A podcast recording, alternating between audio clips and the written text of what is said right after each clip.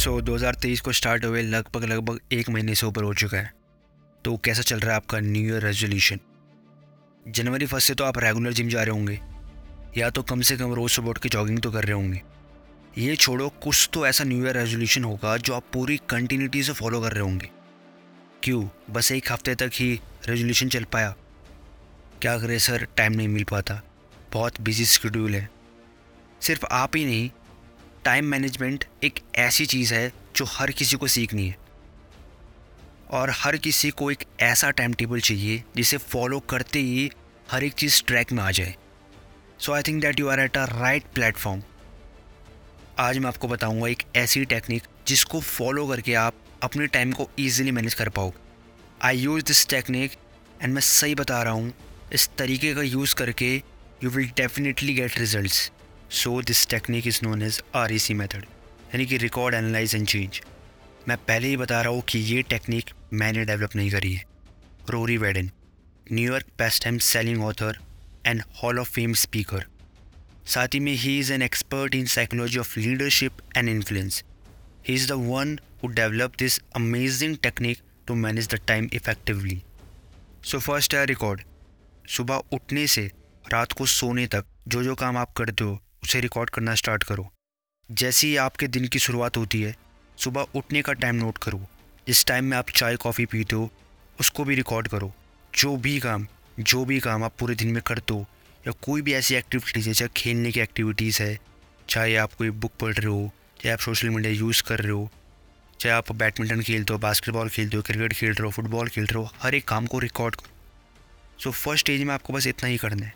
छोटे से छोटा काम और बड़े से बड़े काम को रिकॉर्ड करना है। चाहे आप बाज़ार जा रहे हो या कुछ भी काम कर रहे हो, हर एक काम को पेन और पेपर की मदद से लिख लो रिकॉर्ड कर लो। सेकेंडली जब आपने अपने पूरे दिन के काम काज को, अपनी सारी एक्टिविटीज़ को नोट डाउन कर दिया है, उसके बाद उस सबको एनालाइज करना स्टार्ट करो। अच्छा एक चीज़ बताओ, दुनिया के मोस्टली सक्सेसफुल लोगों के अंदर एक चीज़ बहुत कॉमन पाई जाती है कि अगर आप उनका डेली रूटीन चेक करोगे तो वो उन कामों को पहले करते हैं जो काम सबसे ज़्यादा इंपॉर्टेंट है। इसका स्ट्रेट फॉरवर्ड मतलब ये है कि आपको भी यही करना है। एनालाइज का मतलब ये है कि जो आपने रिकॉर्ड करा है, उसमें देखो कि जो काम सबसे इम्पोर्टेंट है, जो टास्क का होना बहुत ज़रूरी है, उस काम को आप पहले करो। एक बेस्ट टाइम चूज़ करो किसी भी सर्टेन टास्क को करने के लिए।